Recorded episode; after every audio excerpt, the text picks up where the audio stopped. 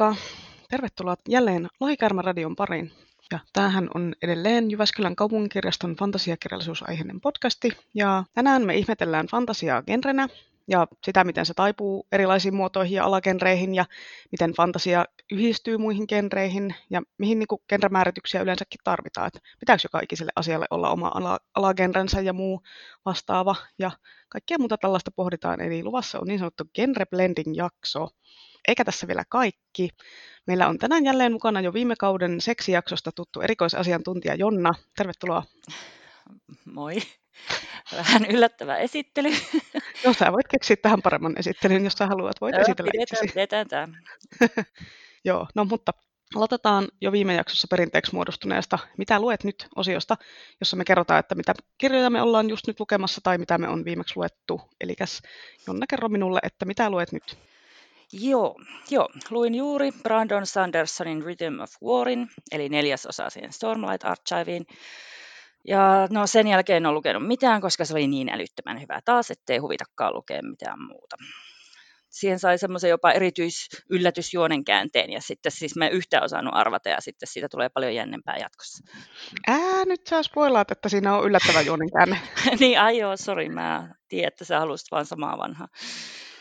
Öö, Mutta joo, niin, niin, siinä mä heti lukiessa aloin taas miettimään, että, niin kuin, että miten olisi, jos siitä tehtäisiin TV-sarja. Ja tota, kun siinä on niin siis upeita niitä visuaalisia kuvauksia, semmoisia liitokohtauksia ja lentokohtauksia, ja niitä tosiaan haluaisi nähdä ruudulla. No olisi siinä hirveästi sitä CGI-täkin mukana, mutta joo. Mutta se oli hienon näköistä, ja tota, niin, niin, mutta ainoa, mikä siinä erityisesti kauhistuttaa, on se, tiedätkö, ne, mitä on Sormite Archivissa, nämä sprenit, eli se on semmoinen Mm. erityispiirre koko sarjassa, niin tota, siihen, miten mä nyt selittäisin sen nopeasti, niin tota, että siinä niin kuin maailmassa on olennaisesti sellaisia olentoja, joita niin kuin ihmisten tuntemukset ja eliöiden tuntemukset houkuttaa luokseen. Ne on semmoisia niin visuaalisia efektejä, vähän niin kuin erikoisefektejä luonnossa ja ihmisten lähellä. Että vaikka jos ihmisiä pelottaa, niin sitten ne kerää ympärilleen pelkosprenejä. Sitten ne on semmoisia vähän niin kuin violetteja lismakuplia niiden ympärillä. Tai sitten häpeäsprenejä, jotka on ilmeisesti valkoisia ja vaaleanpunaisia kukaan terälehtiä. Ne leijuu siinä nolostuneiden ihmisten kimpussa. Niin, niin se siis sillä, että kun miettii, minkälainen se olisi jossain TV-sarjassa, niin sitten, että jos se olisi jotenkin huonosti ja käpäisesti animoitu, niin se olisi ihan hirveetä. Niin kuin tulisi meille joku 60-luvun ehkä Batman ja ne pang ja pom ja en mä tiedä. Sitten siitä vaan tulisi varmaan, no houkuttaisin myötä häpeäsprenejä. Miltä ne näyttäisi ne myötähäpeäsprennit? Ne olisi varmaan vaaleanpunaisia ja mustia kyyneliä. Joo, siis kyllähän tuosta Stormlight Archivesta saisi ihan täydellisen eeppistä politiikkajuonittelua, fantasiaa, telkkariohjelmaa, mutta siinä on tosiaan niin valtava määrä kaikkea, että siitä joutuisi varmaan jättää ihan hirveästi kaikkea yksityiskohtia pois, että varmaan vaan harmittaisi fanityttöjä katsoa. Ja joo, varmaan joutuisi ihan liikaa käyttää CGI, että mä en tiedä, toimisiko se sitten järkevästi oikeasti telkkarissa. Niin, niin joo. No joo, sä oot varmaan ihan oikeassa tossa. Sitten varmaan ne tosiaan ne näyttelijävalinnat olisi ihan kammottavia ja sitten hahmot olisi ylisiirappisia. Siis oikein mä uskon, kun siinä on vähän sitä siirappia kuitenkin lätkitty muutenkin siihen. Niin tota... Mutta siis se on sen verran hyvin kirjoitettu, että se ei haittaa ollenkaan. Yleensä mä oon siirappiallerginen, mutta tässä se ei haittaa ollenkaan. Mutta siis jotenkin pelottaa, että jos se tehdään Hollywood-tyylillä tai jollain, niin sitten se jotenkin siirappi tulisi sillä tosi Disneymäisesti siihen päälle. Mm. Joo, no mulla on tällä hetkellä kesken Goodreadsin mukaan 15 kirjaa, eli tässä ei ole oikeasti mitään tolkkua tässä hommassa, mutta mä voisin nostaa sieltä semmoisen, mitä mä viime yönä luin, tai illalla ennen nukkua menoa, Kelly McWilliamsin YA-dystopia, jonka nimi oli Agnes at the End of the World, se vaan Agnes-nimi. Siinä on semmoinen uskonnollinen kulttitouhu, tota, ja se yhdistyy maailmanlaajuisen semmoisen tappavan pandemian kanssa. Mm. Eri asia sitten, että haluatko nyt näinä aikoina hirveästi pandemia-juttuja lukea, mutta no anyway. Siinä on vähän semmoisia niin Handmaid's Talein ja armovuoden piirteitä, että niin kuin miehet määrää ja naiset tottelee, koska Jumala sanoo niin. Mutta uuden kulman tähän tosiaan tuo se pandemia-aspekti, että siinä on vähän sitten muutakin kuin semmoista pelkkää kulttiseikkailua. Aika mielenkiintoinen kirja, mä oon tykännyt kovasti, mä oon ehkä siitä yhden neljäsosan saanut luettu. Mutta joo, sitten voitaisiin käydä asiaan, eli tähän genrejen sekoittumisen ihmeellisen maailmaan.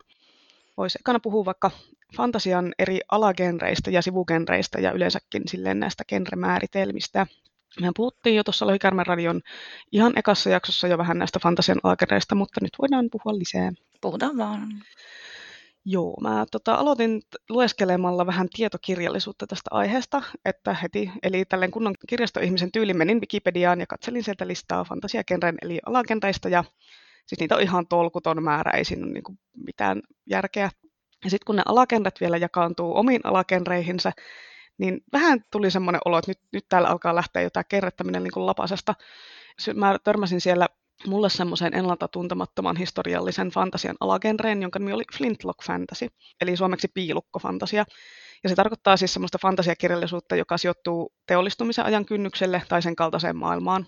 Eli mukana on semmoisia vanhemmallisia tuliaseita ja muuta 1800-luvun menoa, eli toi piilukko on semmoinen tietyn tyyppinen ase. Et esimerkkinä näistä oli sitten Brandon Sandersonin Alloy of Law ja Brian McClellanin A Promise of Blood, mutta sitten mulle kävi ilmi, että tämä pilkkohomma onkin niinku gunpowder fantasyn, eli ruutifantasian alagenre. Ja sitten mä rupesin tässä vaiheessa miettimään, että onko joka, joka ikiselle pienelle tämmöiselle just muutokselle ja vivahteelle annettava semmoinen oma genre-nimike, varsinkin jos siinä kyseisessä genressä ei ole hirveän montaa teosta. Et kun historiallisen fantasian alagenreihin sitten kuuluu tietenkin vielä esimerkiksi Gaslamp Fantasy, joka sijoittuu niin kuin viktoriaaniseen tai edwardiaaniseen aikaan. Sitten on Fantasy Steampunk, joka sitten taas niin kuin on Steampunkista semmoinen fantasiapainotteisempi versio ja niin edespäin. Eli tuolla maailmalla tykätään nysvätä näiden alagenrejen alagenrejen kanssa mun mielestä ehkä vähän liikaakin. Mutta mitä mieltä sä oot tämmöisestä genrenysväämisestä, että onko tämä niinku tarpeellista ja hyödyllistä? Äh, joo, joo. Tota, jos ne nyt katon nysvätään sillä ennaltaehkäisevästi, että sitten kun yhtäkkiä se piilukkofantasia on kaikkien huulilla, ja sitten joka ikinen itseään kunnioittava spefikirjailija haluaa kirjoittaa vähintään yhden semmoisen ruudin tuoksuisen piilukkosarjan, niin sitten niillä on valmis lokero, ja sitten ne genren käytänteet voi tarkistaa sieltä wikistä, ja ettei vahingossa esim. kirjoita haulikkofantasiaa. Ai kauheata. No, mutta siis semmoista haulikkofantasiaakin varmaan on, että veikkaan, että siellä on yksi tai kaksi kirjaa tai kaksi kirjaa, jotka kirjoittaa haulikkofantasiaa ja varmaan on sitten niinku muskettifantasiaa ja väkipyssyfantasiaa ja rynnäkkökiväärifantasiaa ja mitäs toi Kingin mustatorni, että onko se nyt sit, se on sitä revolverifantasiaa sitten? Öö, ruutifantasia kauhua. Öö, tai sitten ruutifantasia, kauhu, aikamatkustuswestern. No joo, just. Noita tarvitaan. Joo, kyllä hyvin tarkka, tarkka genre pitää olla tällekin asialle. Mutta joo, siis tota, niin, niin, ihmiset tykkää lokeroida, että se on aika normaalia. Näkehän sen musiikinkin noista alagenreistä. Mm. Et ei siinä sinällään mitään väärää ole. Tota, olisi mullakin, niin kuin, mulla on ihan erityinen kiinnostus tuohon New Orleansin sijoittuvaan vaudeville fantasia kauhu Siis saa olla mitä tahansa näistä, kunhan siinä on New Orleans ja vaudeville. Niin tota, sitten jos semmoinen olisi niin kuin ihan alagenrenä, niin sitten olisi kiva googlailla, että mitä uutuuksia on tullut. Ja mä niin oikeastaan tiedän, vähän, vähän pikkasen hyvillä, siis hyvin pienesti liippaa läheltä tuo Gibsonin neurovelho. Sitten katoin, että on tota, kirjoittanut tämmöinen B. Jelly Clarkki semmoisen The Black Gods Drumsin, ja sitten mun pitäisi pistää se tota, kaukolainatilaukseen, mutta siinä on just niin kuin New Orleans ja siellä Vodota. Jei! Eli Jonnalle saa antaa tämmöisiä vinkkejä tästä aiheesta? Joo, niin saa antaa ehdottomasti, joo. New Orleans ja Vodota. Eli niin kuin Haiti Voodoo ei käy? no, siis mieluummin se New Orleans. Okei, okay, no siis kai sä katsoit niin Amerikan Horror Storyn sen kolmoskauden, kun siinähän oli just noidat ja voodoo ja New Orleans. Joo, joo, tietenkin joo, ja ajat sitten. Itse asiassa mä olin vähän siihen pettynyt siihen kauteen, mutta joo. Tota, ja voihan sitä kai vilasta siis voodoo-hommia muualta kuin New Orleansista, että vaikka sieltä haitista sitten. Ja, no, mä otinkin ton, aloitin ton Tomi Adeyamin Veren ja luun lapset, kun mä katsoin, että siinä saattaisi olla jotain, siinä Joruba-meininki oli jotain, mikä on se joku varhaisafrikkainen, mistä se voodookin on peräisin, mutta en mä päässyt sitä alkua pidemmälle vielä, niin tota, en tiedä sitten, onko se minkälainen. No se on ehkä kuitenkin aika sellainen perusfantasiakirja, että siinä on otettu vaikutteita sieltä länsi-afrikkalaisista mytologioista, että voihan se olla, että sä saat siitä enemmän irti, jos sä tiedät tästä asiasta enemmän. Mä en ole, en ole voodoo historian asiantuntija, mutta voin vilkaista. Mutta joo, siis eihän, eihän tosiaan siinä lokeroinnissa sinänsä ole mitään väärää, mutta tota, kuten olet ehkä säkin huomannut tälleen NS-asiantuntijana, niin on aika vaikea erottaa näitä alagenreja toisistaan. Et esimerkiksi tämmöiset niin fantasian alagenret, kuin maaginen realismi ja reaalifantasia, niin ne on molemmat sellaisia kirjallisuustyyppejä, että niissä ollaan niin reaalimaailmassa, mutta niissä sitten kuitenkin on jotain maagista tai yliluonnollista tai muuta sellaista outoa, joka vie sen tarinan sitten kuitenkin sinne spekulatiivisen fiktion sateenvarjon alle. Mutta en, mä en nyt ainakaan ihan lonkalta osaa sanoa, että mikä ne nyt sitten tarkalleen erottaa. Että molemmissa realismiin sekoittuu niin kuin fantasian elementtejä, mutta silti niillä pitää sitten olla eri gendernimet. tämä siis reaalifantasiahan on suomalainen kirjallisuustermi, mutta kun sitä on keksitty, niin mikä vika siinä maagisessa realismissa oli, että miksei sitä voinut käyttää. Että se on jo sieltä Etelä-Amerikan niin kuin sieltä päin, mutta eikö sitä nyt vaan voi käyttää ja pitää keksiä ihan uusi termi. Joo, joo, siis mäkin olin ihan täysin tottunut käyttämään maagista realismia, ja nyt yhtäkkiä sitten on joku reaalifantasia. Siis mun mielestä se vaan kuulostaa jotenkin dorkalta. Että siis jotenkin tämä on nyt tämmöinen fantasia, joka, johon meidän taso yltää, että ei niinku mitään erityisen ihmeellistä. Tämä on tämmöistä niinku reaalifantasiaa. No tämmöinen termi nyt kuitenkin on olemassa, että no, deal with it. no joo, joo, reaalidiilaan. Mites tota, mitkä on niinku yleisimmät genret, minkä kanssa fantasia sekoittuu? Mulle tulisi ekana mieleen, että historia, skifi ja kauhu. Joo, kyllähän ne on. Ja no romantiikka varmaan kanssa. Että esimerkiksi paranormaali, paranormaalin, no niin, lopetapa normi. Joo, paranormaalin romantiikan kohdallahan oikein pitää miettiä, että onko se niinku kauhun vai fantasian vai romantiikan alagenre vai mikä se niinku on. Ja tota, tietysti niin kuin realistisen kirjallisuuden kanssa yhdistäminen on se yleinen homma myös. Kutsuttiin nyt sitä sitten vaikka maagiseksi realismiksi, realismiksi, vitsi, että on vaikeaa sanoa, tai reaalifantasiaksi, tai mihin, miksi nyt tahansa haluakin kutsua. Joo, nämä tosiaan sillä oikein rollaa kieleltä nämä, mm. nämä sanat. Niin, niin, tota, ja se voi olla kuitenkin ihan pieni asia, mikä sen genren tekee, ja sitten tota, aika isokin asia voi jäädä niin kuin huomiota, että tämä, vaikka olisi tällainen, niin sitten se ei olekaan sitä genreä. Mm. Joo, siis jossainhan on sanottu, että jos kirjasta tai tarinasta voi ottaa sen fantastisen tai spekulatiivisen elementin pois ilman, että juoni kärsii, niin se ei ole fantasiaa tai spefiä. Mutta toikin nyt mun mielestä on vähän semmoinen sääntö, että ei se nyt ihan aukottomasti päde, että ehkä sitä voi käyttää semmoisena ohjenuorana silleen vienosti, mutta ei nyt minä ehdottomana rajauksena. Joo. Joo, no siis tuli just taas mieleen se, tota, se N.K. Jemisinin se Broken Earth-trilogia, kun se mä olisin koko ajan, koko ajan pitänyt sitä skifinä, mutta sitten tosiaan siinä viimeisessä kirjassa tuli se fantasia-elementti, joka oli kyllä tota, niin juonen kannalta ihan olennaista. Joo, tosiaan niin se sitten ratkaisi se asia, eli se on ilmeisesti fantasia, haha. Joo, mä luulen, että se on ensimmäisen kirjan lopussa se fantasia-elementti, ja mä luin sitä silleen, että kyllä tämä mun mielestä edelleenkin on skifiä, mutta se olikin nyt sitten kolmannessa kirjassa. Mä en, joo, ole, joo. mä en ole tosiaan lukenut sitä vielä loppuun, että mä oon vielä tässä skifi-vaiheessa, että mä otan, että pääsen sinne sitten sinne fantasia-vaiheeseen. Joo. Sitten lisäksi on tämä Capaldonin aikamatkustus saaka Outlander, matkantekijä, ja sitten se taas on niinku ihan normiromaaneissa, vaikka siinä on niinku druidikivien kautta tätä aikamatkailua, joka ilmeisesti on ihan peruskauraa. Että niin, niin, niin, ja siis se ei ole edes historiakenressä, mitä mä en ymmärrä ollenkaan. Joo, siis mä tajusin tämän koko Outlanderin hienouden vasta sitten, kun mä katsoin sitä TV-sarjaa, ja mä olisin ehkä voinut tajuta sen aikaisemminkin, kun mulla on kuitenkin kaverit suositellut sitä joskus vuosia sitten, mutta mä oon ollut silleen, että aah, romantiikkahyllyssä. En minä tämmöistä halua lukea, ei mua kiinnostaa mm. aikuisten romantiikkakirjat. Mutta tota, nyt ainakin sen TV-sarjan perusteella mä voisin sen laittaa sinne historiaan tai jopa itse asiassa Skifiinkin, sillä on se aikamatkustus nyt kuitenkin aika semmoinen tyypillinen tieteiskirjallisuuden elementti.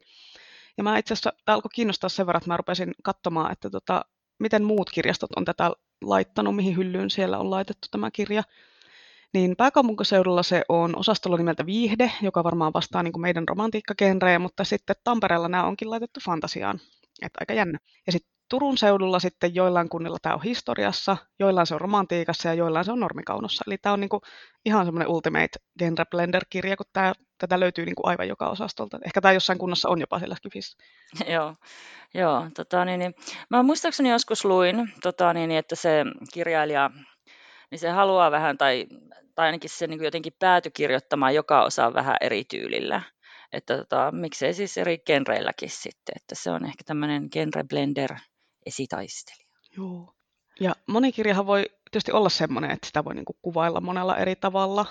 Että tota, esimerkkinä Johanna Sinisalon ennen päivänlaskua ei voi, niin se on Johanna Sinisalon omin sanoin, se on niin kuin reaalifantasia hänen mielestään.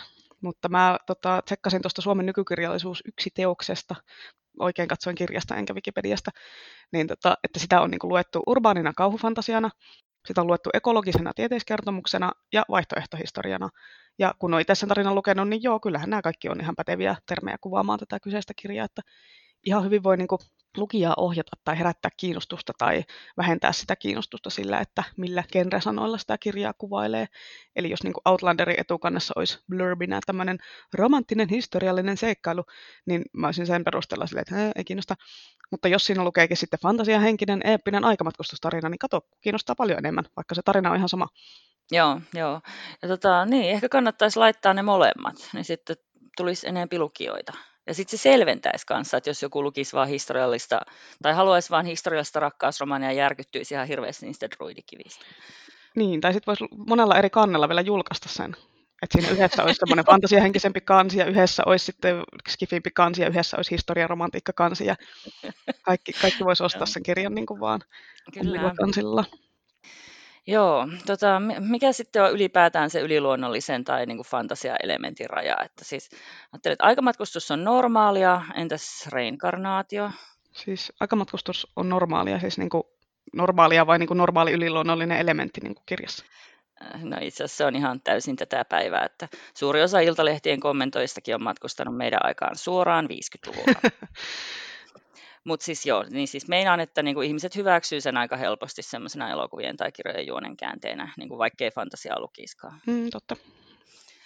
Niin, niin mutta tuo, niinku re, sen takia mä sanoin tämän reinkarnaation, koska se tuntuu nyt trendaavan tuolla niinku verkkoromaanien ja sarjakuvien puolella tosi paljon, mitä mä oon lukenut, että se on niinku semmoinen, että joku meidän maailman tyyppi kuolee vaikka ja sitten se reinkarnoituu johonkin joko meidän maailman menneisyyteen tai vaikka samaan hetkeen tai sitten fantasiamaailmaan niin kuin johonkin muuhun kehoon kokonaan. Niin tota, toisaalta niin kun miettii, niin eikö reinkarnaatiokin ole semmoinen ihan niin kuin, minkä kaikki tietää, että samanlainen juttu kuin aikamatkustus, että, niin kuin, että se ei varsinaisesti aiheuta näppylöitä realisteille, että ne on tottunut, että tämmöisiäkin välillä on. Että jos niin kuin joku re, reinkar, kauan kun tämäkin on vaikea sanoa, että jos reinkarnoituu vaikka takaisin kasarille jonkun muun ruumiiseen niin kuin omilla muistoillaan, niin ei kai se nyt mitään fantasiaa silloin ole, vai mitä olet mieltä? No en mä kyllä tosiaan ihan pelkän reinkarnaation perusteella pistä sinne fanshyllyyn. Tota, riippuu tietysti vähän, että mitä muuta siinä kirjassa on, että voisi siinä nyt olla sitten vaikka kauhuelementtejä, että se voisi olla sitten kauhussa, mutta en tiedä. Mutta on mennyt tämä reinkarna- reinkarnaatio. Kyllä nyt on ihan, vitsi, että on hienot sanat, reinkarnaatio, trendi on mennyt. Voisiko tämä jotenkin vaan lyhentää sillä RK. Niin, RK. Mulla on, Reka. Tämä, mulla on nyt tämä reka-trendi täysin ohi. Onko nyt sellaiset niin miehet, jotka lukee tämmöisiä kirjoja, niin kuin rekamiehiä? Niin, joo. Ihan varmasti. Tai, tai siis rekahenkilöitä nyt tälleen. Niin totta, ei olla. Eipäs mm. nyt sukupuoliteta ammatteja. Mutta joo, mä en lue näitä verkkoromaaneja tai sarjakuvia ihan hirveästi, niin en tiedä, mutta uskon kyllä, kun sanot. Hyvä. Ja siis tämä kenrettäminenhän on joskus ihan tuskaisen vaikeaa, varsinkin täällä kirjastossa, kun mietit, että miten paljon meilläkin niin kuin kirjaston tiimisissä väännetään siitä, että pitäisikö joku kirja nyt siirtää genrestä X genreen Y vai eikö pitäisi. Mutta se tietenkin johtuu siitä, kun kirjastossa voi olla jokaisella kirjalla vain yksi hyllypaikka. Ei, ei voi niin kuin tehdä silleen, että välillä laitetaan tämä kirja fantasiahyllyä välillä historiahyllyä katsotaan, kummasta se menee paremmin lainaan, vaan vaikka siis eihän asiakkaat sitä välttämättä kauhean tarkkaan katso sitä selkätarraa tosiaankaan, että mitä siinä nyt lukee, mutta jos siihen kirjaan tulee varaus tai muuten että se pitää löytää sieltä hyllystä, niin se on oltava siinä yhdessä paikassa eikä missään muualla. Mm-hmm. Mä oon itse niin sisällä tietysti tälleen kirjastoihmisenä tässä kirjastomaailmassa, että en mä oikein osaa samaistua semmoisiin ns-tavallisiin asiakkaisiin, jotka vaan tulee silleen viattomina etsimään luettavaa, eikä ne ole kiinnostunut jostain selkätarroista, että minkä perusteella ihmiset sitten laittaa kirjoja hyllyyn tai poimii niitä sieltä. Että osa varmaan niin kuin ihmisistä, kun ne tulee kirjastoon, niin menee sille samalle genrehyllylle, mitä aina, että oli se genre sitten nyt jännitystä tai sotaa tai romantiikkaa tai ihan mikä vaan, että itsekin olin kyllä silleen ennen kuin olin kirjastoihminen, niin tein silleen, että mä en edes katsonut niitä muita hyllyjä, mä vaan kävelin sinne kauhuja ja fantasiahyllylle ja sarishyllylle. Joo. Joo, niin mäkin olen tehnyt ja tota, niin, niin olisi itse asiassa nykyäänkin rasittavaa etsiä niitä skifikirjoja sieltä kaiken reaalitauhkan seasta. Niin, niin onhan se siis tosi No erinomaista, että voi vaan kävellä hyllylle ja sitten niin kuin ahkerat kirjastolaiset on valmiiksi jaotelleet ne kiinnostavat kirjat omiin lokeroihinsa. Niin, no paitsi että se, kyllä niitä genrekirjojakin alkaa olla nyt niin paljon, että sitten haluaisi melkein niin alagenrettää vielä, että niin kuin merkata sinne skifikirjoihin ne dystopiat erikseen ja fantasiahylly, urbaanit fantasiat erikseen, mutta siinä sitten törmäisi aika lailla taas uusiin ongelmiin kyllä. Joo, joo. Tota, mutta dystopiat olisi ihana kyllä saada erikseen, että sitten voisi vältellä niitä ankeimpia sieltä. Ja, tota, mutta ei se kyllä oikeasti toimi, kun sillä miettii vaikka INM Banksia ja sitten sen kulttuuriutopia, ja siinä on yleensä aina dystopia samassa kansissa ihan vertailun vuoksi niin kuin, niin. tai vastakkainasettelun.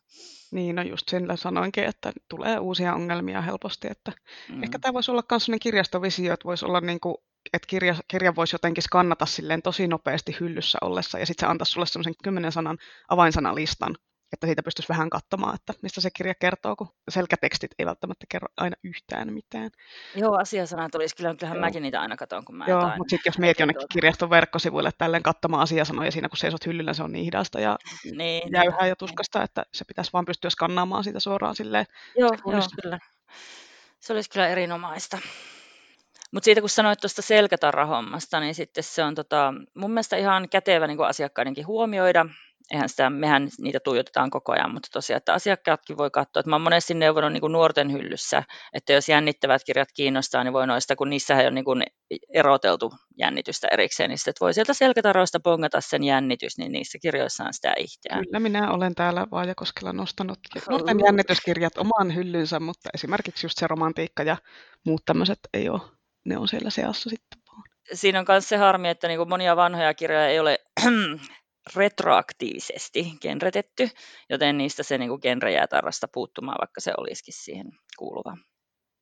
Mutta sitten on nämä genrerajoilla häilyvät kirjat, ja sitten ne, jotka saattaisi kelvata ihan hyvin sellaisillekin, joita ei kiinnosta niin kuin varsinainen avaruuskifi, niin sitten ne jää lukematta, että jos ne on genretetty sinne niin kuin skifin sekaan, mitä muut ihmiset välttelee. Et sitten tarvitaan fantasia-esitaistelijoita, niin kuin Lotr, ja GOT. Pitääkö mun ääneen puhua nämä lyhennykset? Lottari ja GOTTI on ihan hyvä. Lottari ja GOT. Niin sitten niistä tehdään suuri numero ja sitten elokuva- ja sarjasuositukset ja sitten niin kuin, että nämä niin kuin paremmin sulateltavissa olevat teokset saadaan yleiseen tietoisuuteen, vaan että onko ne edes paremmin sulateltavissa. Että tota, ei, ei mun mielestä oikeastaan, että miettii jotain Abercrombieta, josta ei ole vielä tehty telkkasarjaa, niin ei siinä ole sen kummempia fantasiaelementtejä kuin kotissakaan. Eli oikeastaan ehkä vähemmän. Se on periaatteessa semmoista toiminnallista historiaa ja vehkeilyä, salajuonit visteilee ja hyvillä henkilöhahmoilla ja niin kuin kotitkin. Onko meillä muuten sellaista listaa, missä että jos pidit kotista, haluaisit ehkä lukea? En mä ole ainakaan tämmöistä kuratoinut tämmöistä listaa itse tai nähnyt, mutta pitäisi varmaan tehdä. Ja kirjanäyttely tietenkin myös. Ja hei, todellakin pitäisi olla sellainen genre nimeltä vehkeily, koska niin kuin minä pidän tuommoisista vehkeilykirjoista, niin kävisi monen erilaisen kirjan itse asiassa. Voisi tunkea vaikka sinne, sinne niin kuin ero, erotiikassa omanlaisensa vehkeilyt sitten. Joo, ja, niin, luokitukseen vaan ehdota sinne, että tota, vehkeilyfantasia. Joo, kun poliittinen fantasia on vähän sellainen tylsä, että vehkeilyfantasia olisi heti mielenkiintoisempi. Joo. Että siihen sopisi myös tämmöiset ei-poliittiset juonet. Mutta joo, kyllä se taitaa vaatia sen semmoiseksi superhitiksi nousevan TV-sarjan tai leffan, että niin kuin jostain kirjasta tulee oikein kunnon hitti. Poikkeuksena tietysti soturikissat, mutta esimerkiksi just toi Abercrombie, että se toimisi varmaan aivan hyvin semmoisena TV-sarjana, kun siinä varsinkin, jos ei ole sitä taikuutta niin hirveästi, eihän siinä mm. oikeastaan ollut sitä, niin ei tarvi edes niitä, niitä erikoisefektejä miettiä. Joo, se olisi mun mielestä oikein hyvä. Siinä mm. oli niin ihania hahmojakin. Mm. Että tietenkin niiden gottien ja lotterien ja pottereiden kautta aina mainostetaan sitten muita kirjoja, että no tässä on sitten seuraava Martin ja tässä on seuraava Tolkien, mutta se on niin, niin älykäytetty mainoslause, mä tästä ennenkin räntänyt tästä, että se ei, se ei niin kuin toimi yhtään. Ja siis fantasiakirjojahan just kannattaisi enemmän niin markkinoida niille, jotka kuluttaa niitä jo valmiiksi eikä niin kuin NS-mundiksille, niin sittenhän se markkinointilause pitäisi olla, tai voisi olla, niin kuin, että tässä on seuraava Robin Hood. Ainakin mulla heräisi mielenkiinto heti, jos puhuttaisiin mm. seuraavasta Robin Hobbista eikä seuraavasta Martinista, tai joku just, että jos pidät Abercrombiesta, niin lue tämä tai Pratchettin faneille, eikä aina olisi niin noin kolme, niin kuin, että se on aina Kotti tai Lotri tai Potteri, niin kuin tämä on se seuraava, varsinkin kun se ei ikinä edes ole mikään sellainen. Joo, aivan. Joo, ja siis itse asiassa joo, tuli, just selaili jotain arviointeja, ja sitten mä heti välittömästi kiinnostuin, kun jotain, kun sanottiin Pratchett-tyyliseksi. Tota, niin tietenkin tarkistin vähän, että se ei ole mitään semmoista ihan höpö, höpö juttua. Niin tota, se oli tämä Ursula Vernon, tai T. Kingfisher aikuisille, semmoinen kirjailija, kuvittaja, ei löydy tietenkään meidän kirjastosta. Nyt luin sitten netistä löytyy ihan sen tota, novelli Sun, Moon ja Dust, ja se oli tosi söpö, ja siinä oli ihan selkeä Pratchett-hahmo vipa, että ihan hyvin oli kuvailtu. Tämä on mun ikuinen pet peeve, tämä, tota, tämä näiden kirjojen kuvailu just noissa kansissa ja muuta, että varsinkin silloin, kun huomaa, että tällä kirjalla ei ole niin mitään tekemistä tämän teoksen kanssa, mihin tässä viitataan, mutta sitten vaan kiinnittä, yritetään niin kuin käyttää sitä teosta kiinnittämään se huomioon ja saamaan se lukija ostamaan, että vaikka niin kuin se johtaisikin vähän harhaan. Et mä esimerkiksi just viime viikolla hyllytin tuota nuorten osastolla kirjoja ja katsoin, kun siellä Juri Paretskoin K15-kirjan selässä lukee uusi sarja Skamin hengessä, sitten mä olin että joo, että näissä ei ole mitään muuta samaa kuin se, että molemmissa käydään niin kuin tekstareiden avulla keskustelua, että se on niin sellainen tehokeino. Mutta sitten jos antaisi jollekin Skamin fanille niin kuin sen Paretskoin kirjan kouraa, että joo, luepas tämä, että jos se odottaa, että se olisi niin kuin yhtään hyvä, hyvä ja syvällinen nuorten sarja, niin menee aika lailla metsään, kun siinä K15 on lähinnä kikkelivitse.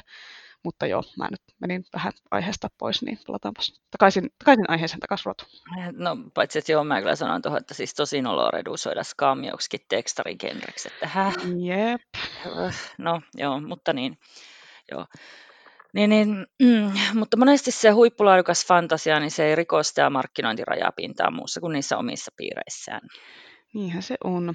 Olen kyllä huomannut tänne, että vaikka jostain kirjasta kuinka niin vouhkattaisiin genrepiireissä, että tämä on niin kuin nyt niin hyvä, niin ei se sitten sieltä nouse sen pidemmälle, että sitä sitten lukee vaan ne genre-ihmiset ja that's it. Vaikka en mä nyt siis tietenkään ole sitä mieltä, että kaikkien nyt pitää sille hampaat irvessä väkisin lukea sitä spefiä, vaikka ei haluiskaan. Mä mutta... itse asiassa mun mielestä voisi, mutta joo, niin. mutta niin kuin, joo, että se on niin kuin jännä, kun aina tälleen, kun Finlandia-palkintoja jaetaan ja näin, niin aina vähän sille kiinnittää huomioon siihen, että eipä siellä niissä ehdokkaissa siellä niitä genrekirjoja pahemmin näy, mutta paitsi tietenkin Lanu puolella.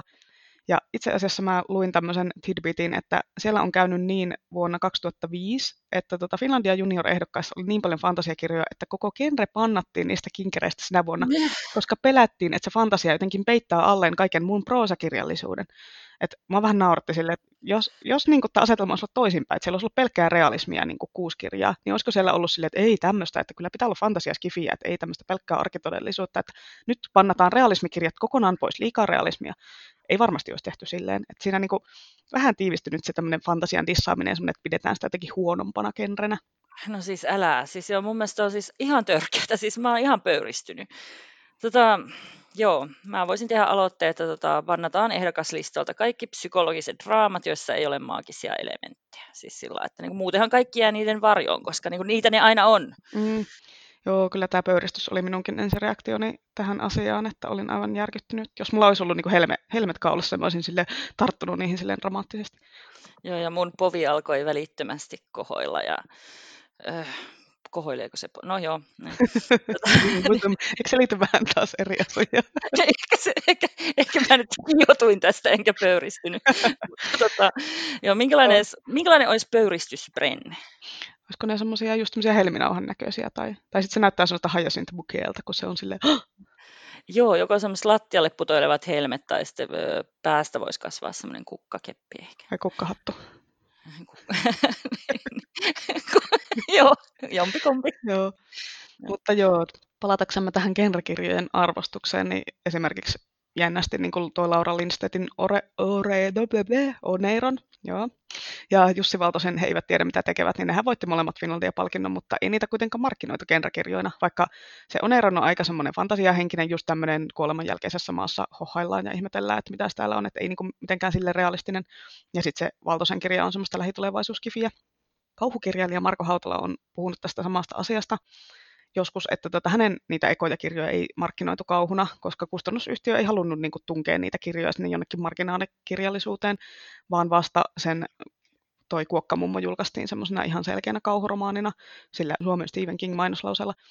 Mutta tota, siinä vaiheessahan tietysti kauhu oli saanut 2010-luvun kauhuleffabuumin myötä semmoista uutta nostetta ja ilmeisesti sitten Tammellakin uskallettiin markkinoida sitä hautalaa niin sanotusti oikein. Eli kyllä se aika hyvin pystyy ohjaamaan ihmisten lukuvalintoja sillä genrettämisellä kuitenkin. Et, tai ainakin sillä, että vähän peitellään niitä genrepiirteillä ja silotellaan silleen, että ei tämä nyt niin skifiä ole, että kyllä tätä voi lukea ihan kuka vaan. Ja yritetään vedota, vedota niin kuin mahdollisimman monen Joo, ja siis toihan se genrettämisen niin kuin suurin ongelma. Tota, että no ylipäätään tietenkin se, että annetaan markkinavoimien päättää, mikä kuuluu mihinkin ja mitä ei niin kuin tarvitsisi jossain olla. Ja sitten sehän niin väkisinkin tyhmentää ja tasapäistää just sitä koko tarjontaa.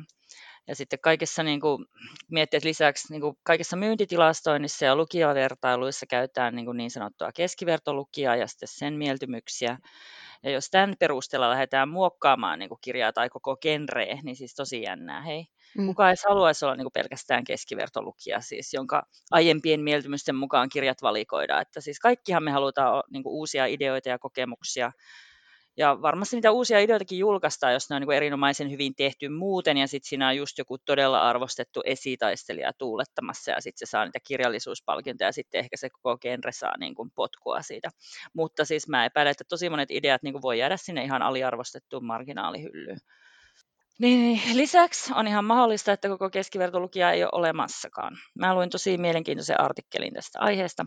Siinä kerrottiin, että silloin kun keksittiin hävittäjäkoneet, joiden ohjaukseen niin tietenkin tarvittiin nopeata reaktiokykyä, tukevat ohjaimet ja sitten tehtiin tosi tarkat mittaukset kaikista hävittäjäpiloteista ja suunniteltiin koneiden ohjaamat niin kuin keskivertopilotin mukaan. No, jostain syystä ne pilotit kuitenkin törmäili myös jatkuvasti niiden koneiden kanssa ja kalliit koneet crashaili siellä täällä. Ja sitten kai vaan ajateltiin, että no ihmiset on luonnostaan ihan käsiä lentämisen kanssa. Kunnes joku neropatti sitten päätti ruveta, että se tekee pikkutarkat siis mittasuhdemittaukset joka pilotin kanssa, niin kuin verraten sitä niin kuin ohjaamotilaa ja niihin vipuihin ja tuolin asentoon ja niin poispäin, niin sitten selvisi, että kukaan hävittäjälentäjä ei sopinut siihen keskivertopilotin muottiin. Siis ei kukaan, ei yksikään.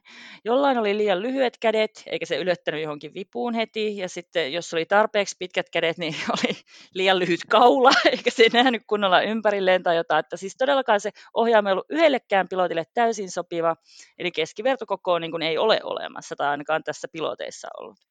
Ja tämän jälkeen ilmeisesti vasta keksittiin ne säädettävät istuimet ja sitten hävittäjäkoneiden hävikki putosi roimasti. Hävittäjien hävikki, hehe. Joo, mutta niin, niin tota, olettaisiin, että ihan samaa harhaa niin pätee myös keskivertolukijoihin, että vaikka olisi 100 000 ihmisiä, jotka tykkää lukea romantiikkaa, niin kuinka moni pitää kaikista romantiikkakirjoista, ei varmaan yksikään, ja jos niille annetaan luettavaksi jotain muunlaista, niin kuinka moni innostuu siitä uudenlaisesta ja kuinka moni vihaa sitä, että niin, niin. Sitä voi miettiä. Joo, mä en kyllä kans usko oikein silleen mihinkään keskivertolukijaan, että semmoista voisi olla olemassa. Että tietysti voi jotain pieniä semmoisia demografisia päätelmiä tehdä, että niitähän me tehdään täällä kirjastossakin, että päätellään näistä lainaustilastoista, että okei, romantiikkakenren kirjoja lainaa enemmän naiset ja sota- ja eräkenrejä enemmän lainaa miehet. Mutta jos me nyt ruvettaisiin niin vetämään jotain yleistyksiä sen perusteella, että jos olet nainen, niin sitten oletusarvoisesti luet romantiikkakenrejä, ja jos olet mies, niin haluat kirjallisuuteen sinne talvisodan ja tarinat kalastusreissuilta ja näin poispäin, niin ei se toimi oikein niin päin. Joo, joo, niin kuin just esimerkiksi isänpäivä ja äitienpäivän nämä kirjakauppojen mainokset, niin tuottaa tosiaan mulle vaan näppylöitä. Joo, kyllä tulee näppyläspränejä pyörimään naaman ympärille. Juu. Itse asiassa mun mielestä vielä suurempi ongelma kuin tuo on tuo arvostuksen puute. Että on nyt tietenkin ihan eri linjoilla tässä kuin reaali fiktion ystävät, mutta mä ainakin arvostan huomattavasti enemmän kirjallisuutta, jossa on niin kuin vaivauduttu rakentamaan se koko maailma, sen sijaan, että käytettäisiin tätä samaa vanhaa. Että mä en ylipäätään ymmärrä, miksi pitäisi, niin kuin, miksi pitäisi lukea juuri tähän maailmaan ja juuri tähän aikaan niin kuin sijoittuvia kirjoja viihteeksi, siis ellei niissä ole jotain erityistä koukkua. Mä mun mielestä näen tätä maailmaa ihan tarpeeksi, kiitti vaan, Obama. Että ei tämä niin erityinen ole, että mä jaksasin täällä eskapisminkin viettää. Ja sitten lisäksi siis se on mun mielestä pelottavinta, että jos ei vaivauduta niin kuin edes miettimään vaihtoehtoja tälle nykyiselle maailmalle tai nykyiselle tilanteelle, niin siis sehän voi tuuduttaa ihmiset siihen käsitykseen, että niitä vaihtoehtoja ei ole. Että mm. niin voisi kuvitella, että melkoisen suuri osa vaikka keksinnöistä voisi olla jonkun taivaan rannanmaalarin kynästä joskus lähtenyt ja sitten jonkun, joku insinööri on huvikseen lukenut, että hei koitanpa tehdä tällaisen. Mutta varsinkin niin kuin yhteiskunnallisten visioiden suunnittelussa tarvitaan ehdottomasti kirjailijaa. Sellaista, joka niin kuin kykenee, siis pystyy miettimään kokonaisen uuden maailman ja sinne ne kansalaiset niin kuin kokeilemaan ja pohtimaan siinä kirjassa, mitä tällaisesta yhteiskuntajärjestyksestä voisi seurata. Ja sitten samalla tuoda sitä ideaa yleiseen tietoisuuteen niin kuin just sulateltavaksi. Siinä on tietysti ne haittapuolet, että jos esimerkiksi niin kuin myyvät kirjailijat kirjoittaa vain dystopioita, niin ne jotenkin normalisoituu ihmisille. Että tietenkin kun pandemia tulee, niin välittömästi ihmiset suljetaan tapettavaksi laitoksiin tai kyllästetään mikrosiruilla. Ja sitten kaikki melkoi välittömästi ja kauppakeskukset palaa ja ihmiset alkaa kannibaaleiksi, niin kuin yök. siis, mä, mä heti alan haarukat kädessä jahtaamaan pullukoita tuolla, kun korona iskee. Nam nam. että, että kyllä se niin tarvitaan joku täysin kirja ja lukematon oranssitörkimys provosoimaan, että niin muutoin toimiva yhteiskunta saadaan jonkinlaiseen kaaostilaan. Ja sitten, sitten mun mielestä todellisuus tulee niin kuin huomattavasti surrealistisempi kuin missään fantasiakirjallisuudessa ikinä. Ja kyllä, olen lukenut Pratchetti, niin niistä pitäisi päättäjien ottaa oppia. Joo, se on kyllä monesti noissa dystopiakirjoissa ja muissa, niin se lähtee yli viikossa aivan niin kuin aivan niin kuin käsistä koko homma, kun mm. miettii just tätä koronahommaa, että tässä on nyt vuosi vedetty ja ei, ei niin kuin kukaan ole ruvennut syömään ihmisiä ja niin kuin muuta vastaavaa. Että se on niin kuin vähän ehkä dramatisoitu. Tästä ei saisi yhtään niin mielenkiintoista tarinaa tästä koronavuodesta. Joo, ei se olisi, olisi maailman tylsin leffa. Kaikki vaan istuu himassa silleen korona. niin. Etä, etäkokouksia vaan jossain. joo, joo, että pitää heti saada joku kannibalismi sinne tai joku muu vastaava tämmöinen niin kuin heti. Tietenkin voisi etänä syödä ihmisiä tai jotain. Tai sillä, että olisi sillä etäkokouksia, missä ihmiset mussuttaisi jalkaa tai jotain Voisi Voltilta tilata. tilata. Aivan. Joo, tää, en tiedä, onko tämä siinä, siinä tota, rotukarjakirjassa tämä tämmöinen, että Voltilta tilataan ihmislihaa. En ole lukenut sitä kirjaa. En mäkään lukenut sitä. Joo, siis toi on niin kuin, eikö sitä aina sanota sille, että, että taiteesta lähtee niin kuin monet tämmöiset tieteen ideat, ne on niin kuin ensin taiteessa niin kuin kehitetty just joku se, että maa kiertää aurinko, oliko sekin jonkun taiteilijan keksimä ensin ja sitten vasta joku, joku niin kuin fyysikko tai joku muu vastaava tiedeihminen sitten keksi, että hei, tästähän voisi niin kuin vähän katsoa, että mikä tässä on homman nimi. Ehkä. Mutta joo, siis noihin päättäjiin ja tämmöisiin vastaaviin liittyen, niin se olisi kyllä ihan kova, jos niin tämmöinen joku julkisuuden ihminen, semmoinen, jonka kirjavalintoja ihmiset oikeasti seuraa tämmöinen niin tosi kovan tason julkis, niin olisikin semmoinen kunnon fantasianörtti, että ehkä Joe Biden tai Kamala Harris suosittelee niin tänä vuonna niiden lukulistalla jotain Pratchettia tai Abercrombia, tai eikä vaan jotain silleen lukuromaaneita ja ajankohtaisia tietokirjoja. Tai sitten se jääkiekko maalivahti, se Kevin Lankinen on silleen, että no niin, nyt kun se on se pieni elämä luettu, niin seuraavaksi luetaankin Tuulen nimi. oli pakollinen Tuulen nimi maininta tähänkin jaksoon saatiin. Yeah. Uh, uh, meillä pitää olla enemmän pakollista Sormalta Archivea kyllä. Joo, yritetään pitää tämä jotenkin tasapainossa. Mutta joo, siis toi, tuohonkin vielä viitata, että se on kyllä jännä, että kun, jos kirjailija käyttää enemmän niin kuin aikaa ja vaivaa siihen maailman rakentamiseen, eikä vaan silleen lätkäse, että no niin, nämä henkilöt sijoittuu nykypäivä Helsinkiin, no niin, ne on siellä, tai muu vastaava tuttu kaupunki, missä ne palloilee, niin sitten se on jotenkin niin kuin huono asia, että ai tämmöinen keksitty maailma, että ai, että eihän, että kyllä tämä nyt pitäisi vähän realistisempi olla, että ei tämmöinen voi olla laadukasta tämmöinen niin keks, niin, keksitty maailma. Niin joo, ja siis vielä Finlandia-palkintoihin liittyen, niin tota, Suomen kirjallisuuseliittiä oletettavasti siis lukijatkin arvostaa synkkää psykologista draamaa. Korkeintaan saa olla joku luontokuvauspiirteä ja elämänmyöntäinen, muuten laadukkaassa kirjallisuudessa pitää tuntua sekä nykyihmisen että menneisyyden ihmisen henkiset traumat. Voitte siteerata minua. Niin sä taisit puhua siitä, että miten realismilla on niin vahvat piirteet Suomen kirjallisuudessa. Joo, no siitähän just viime, viime jaksossa, eli tuossa Suomi Fantsu-jaksossa puhuttiin, että ei saa olla mitään satuhömpötystä, vaan täytyy kertoa tavallisten suomalaisten ihmisten arkisista elämästä ja hohoja että jos siihen ei saa jotain punaiset ja valkoiset talvisotaa, lotaat ja jääkärit, saksalaisten miehitys, poltettu Lappi kulmaa, niin sitten pitää olla jotain muuta synkkää, jotain semmoista menneisyyden traumojen jälkipolville kertautuminen ja muu vastaava itkeminen ja se, miten oli vaikeaa, kun isä kielsi näyttämästä tunteita ja niin poispäin. Mistä mulle tulee tämä tämmöinen ääni, en edes mutta joo, nykyään onneksi tuosta... joo, joo. monipolvinen Suomi-troke. Joo, kyllä. Nykyään tuosta nyt onneksi on jo vähän päästy, mutta kyllähän nyt tietenkin nuo sisällissodat ja talvisodat ja muut siellä edelleen on niitä ikuisuusaiheita kotimaisessa kirjallisuudessa, ja niistä voi aina ammentaa ja historiasta yleensäkin, mutta ei nyt tietenkään tyyli mistä ysäristä, vaan niin 70-luku ja sitä vanhemmat on ok. Kasari olisi jo varmaan ihan liian modernia, ja isäristä ei tosiaan kukaan kirjoita semmoista niin historiahenkistä kirjaa. En, ehkä saatan tässä nyt vähän kärjistää, mutta koittakaa kestää. Niin, niin ne ei ole vielä trendikkäitä kyllä kai. kai. Niin, kasari ja kasa, ysäri musa ja kaikki tämmöinen retroilu on kyllä muotia, mutta sitten niin. niinku kirjat, ei ne se ole kasarille sijoittu, herranen aika, sehän olisi niinku liikaa. Mutta joo, jos nyt tässä, tässä on nyt avauduttu sen verran, että jos vaikka hassuteltaisiin vähän, että tota, voisin kysyä, että millaisia tämmöisiä niin genre-yhdistelmiä sä kaipaisit, tai millaisia niin jo on, mutta ei ole tarpeeksi, että olisiko niin vaikka eräkauhu, sotafantasia, urheiluskifi, romanttiset tekkarit, öö, olisiko vaikka vampyyriutopia tai joku tämmöinen, mikä, mikä mm. niin kuin silleen tickles your fancy. Vampyyriutopia, joo, se voi Tota, sotafantasia noista on mielestäni ihan perushommaa, niin kuin niissä klassikoissa on aina joku sota menossa. Niin, mutta siis mä menisin semmoista niin kuin talvisotaa, tykki, tuliase, ohjus, semmoista sotaa, niin kuin modernia sotaa. Että siinä voisi olla, hei siinä voisi olla vaikka tota joku Lotaan ja Lohikärven ratsastajan kielletty romanssi, niin sitten semmoista hyvää suomalaista menoa, että olisi olla, hei siitä voisi tulla jopa se Finlandia ehdokas, kun olisi tämmöistä perinteistä sotakärsimystä mukaan. Joo, ja sitten tota, niin, niin, pakkasen jäyhä hiihtofantasia. Tota, niin kuin semmoinen yksinäinen sodassa traumatisoitunut mies hiihteli speikkometsien läpi kylästä kylään ja sitten se samalla avaisi asukkaiden tunnelukkoja ja ehkä omiaankin. Ja, ja, ja siitä voisi tehdä supersuositun The Skier-pelin ja telkkasarjan. Oi vitsi, Suomi nousuu hiihtofantasialle. Siinä voisi olla Tommi Korpela tai Peter Fransen näyttelemässä sitä. Ah, Tommi Korpela, joo, kyllä, Tommi Korpela. Mm. Tota, viimeksi ehkä Ronja Ryövärin tyttärestä ajettiin hiihtää ja siinäkin meinasi käydä heti huonosti. joo, joo, hiihtämistä kyllä kieltämättä käytetään ihan liian vähän fantasiakirjallisuudessa, että aina niin kuin rämmitään jollain hevosella hangessa tai sitten kahlataan jossain reiteen asti olevassa lumessa. Olisin se sormuksen saattuikin päässyt sieltä Karatrasin solan läpi vähän helpommin, kun olisi hiihtänyt.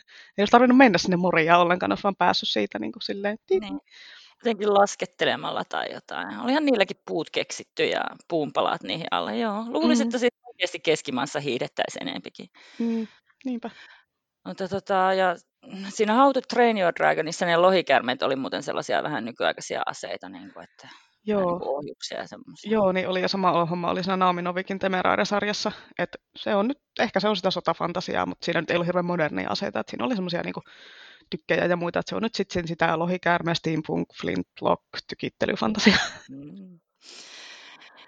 Joo, sitten voisi olla myös tota, niin, niin, historiallista skifiä, vaikka semmoinen joku vaihtoehtohistoria, jossa keksittiin vahingossa teleport- teleportaatio 5000 vuotta sitten, ja sitten sit se unohdettiin sen jälkeen.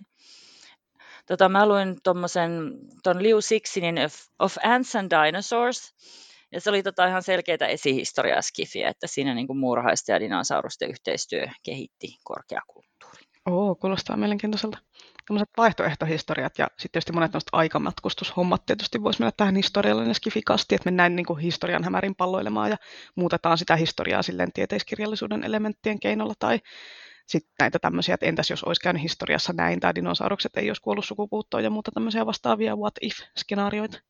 Vai onko historiallinen skifi nyt sitten se Outlanderin virallinen genre? Mm, tota, ei, se Outlander on nyt meidän Genre Blender maskotti. Joo, mä voin käydä heti tulostamassa uudet selkätarrat siihen kaikkiin kirjoihin ja laitan siihen Genre Blender. Mm.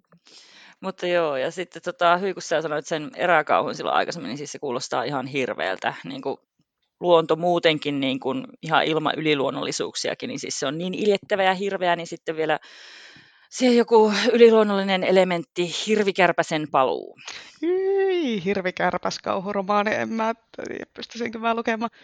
Mulle tulee mieleen se Stephen Kingin Creepshow-sarjakuvakokoelma, kun siinä oli semmoinen yksi tarina, missä on semmoiset torakat piinassa semmoista yhtä ukkoa, ja sitten tarinan lopuksi kävi ilmi, että ne on kaikki kaivautunut sen sisään, ne torakat, ja ne sen suusta ulos, ja höö. Niin olisiko nyt Suomen versio taas tästä silleen hirvikärpäsille, että voisi olla, hei se Tommi Korpela voisi olla tämänkin pääosassa. Iljetysprenne. Mikä on iljetysprenne? Minikokoisia, minikokoisia Sami Hedbergia tanssimassa. Ei vitsi, olisi just hyvä. Joo, sori kaikki siis, Sami Hedberg-fanit. niin, sori joo.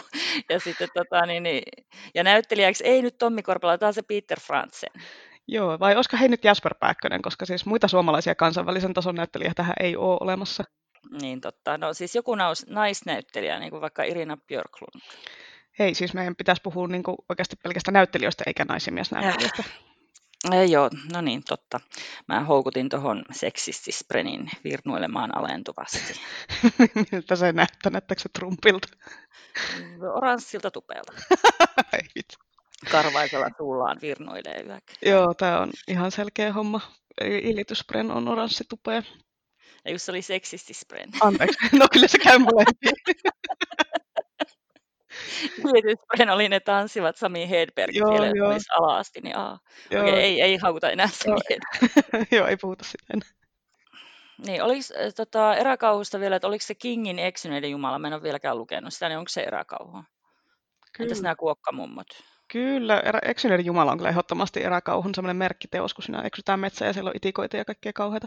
Kuokkamummo nyt ei ehkä niinkään ole eräkauhua, mutta joo, kyllähän tämmöinen metsään eksymiskauhutarina, niin niitä on aika paljon. Et en tiedä, onko ne mikään oma alagenrensä, että tästä voisin esimerkkinä antaa tuota katseluvinkin semmoinen aivan huikea norjalainen elokuva kuin Trolljägeren, eli Troll Hunter. Se on semmoista metsäistä fantasiakauhuhybridiaa peikoilla. Kannattaa, kannattaa vilkasta, jos ei ole tuttu. Joo. Tota, sitten jos miettii noita muita, niin urheiluskifi, se olisi varmaan ainoa tapa, millä mä urheilusta kiinnostuisin. Olisi vaikka jotain hoverboardeja. Siinä tota, Battle Angel Alitassa oli aika paljon roller derby meininkiä, tota, paitsi paljon väkivaltaisemmin vielä kuin mitä siinä nykyäänkin on. Se on se Kunme manga suomennettuna. Voi olla vielä väkivaltaisempaa kuin mitä se on. Joo, ehdottomasti kyllä.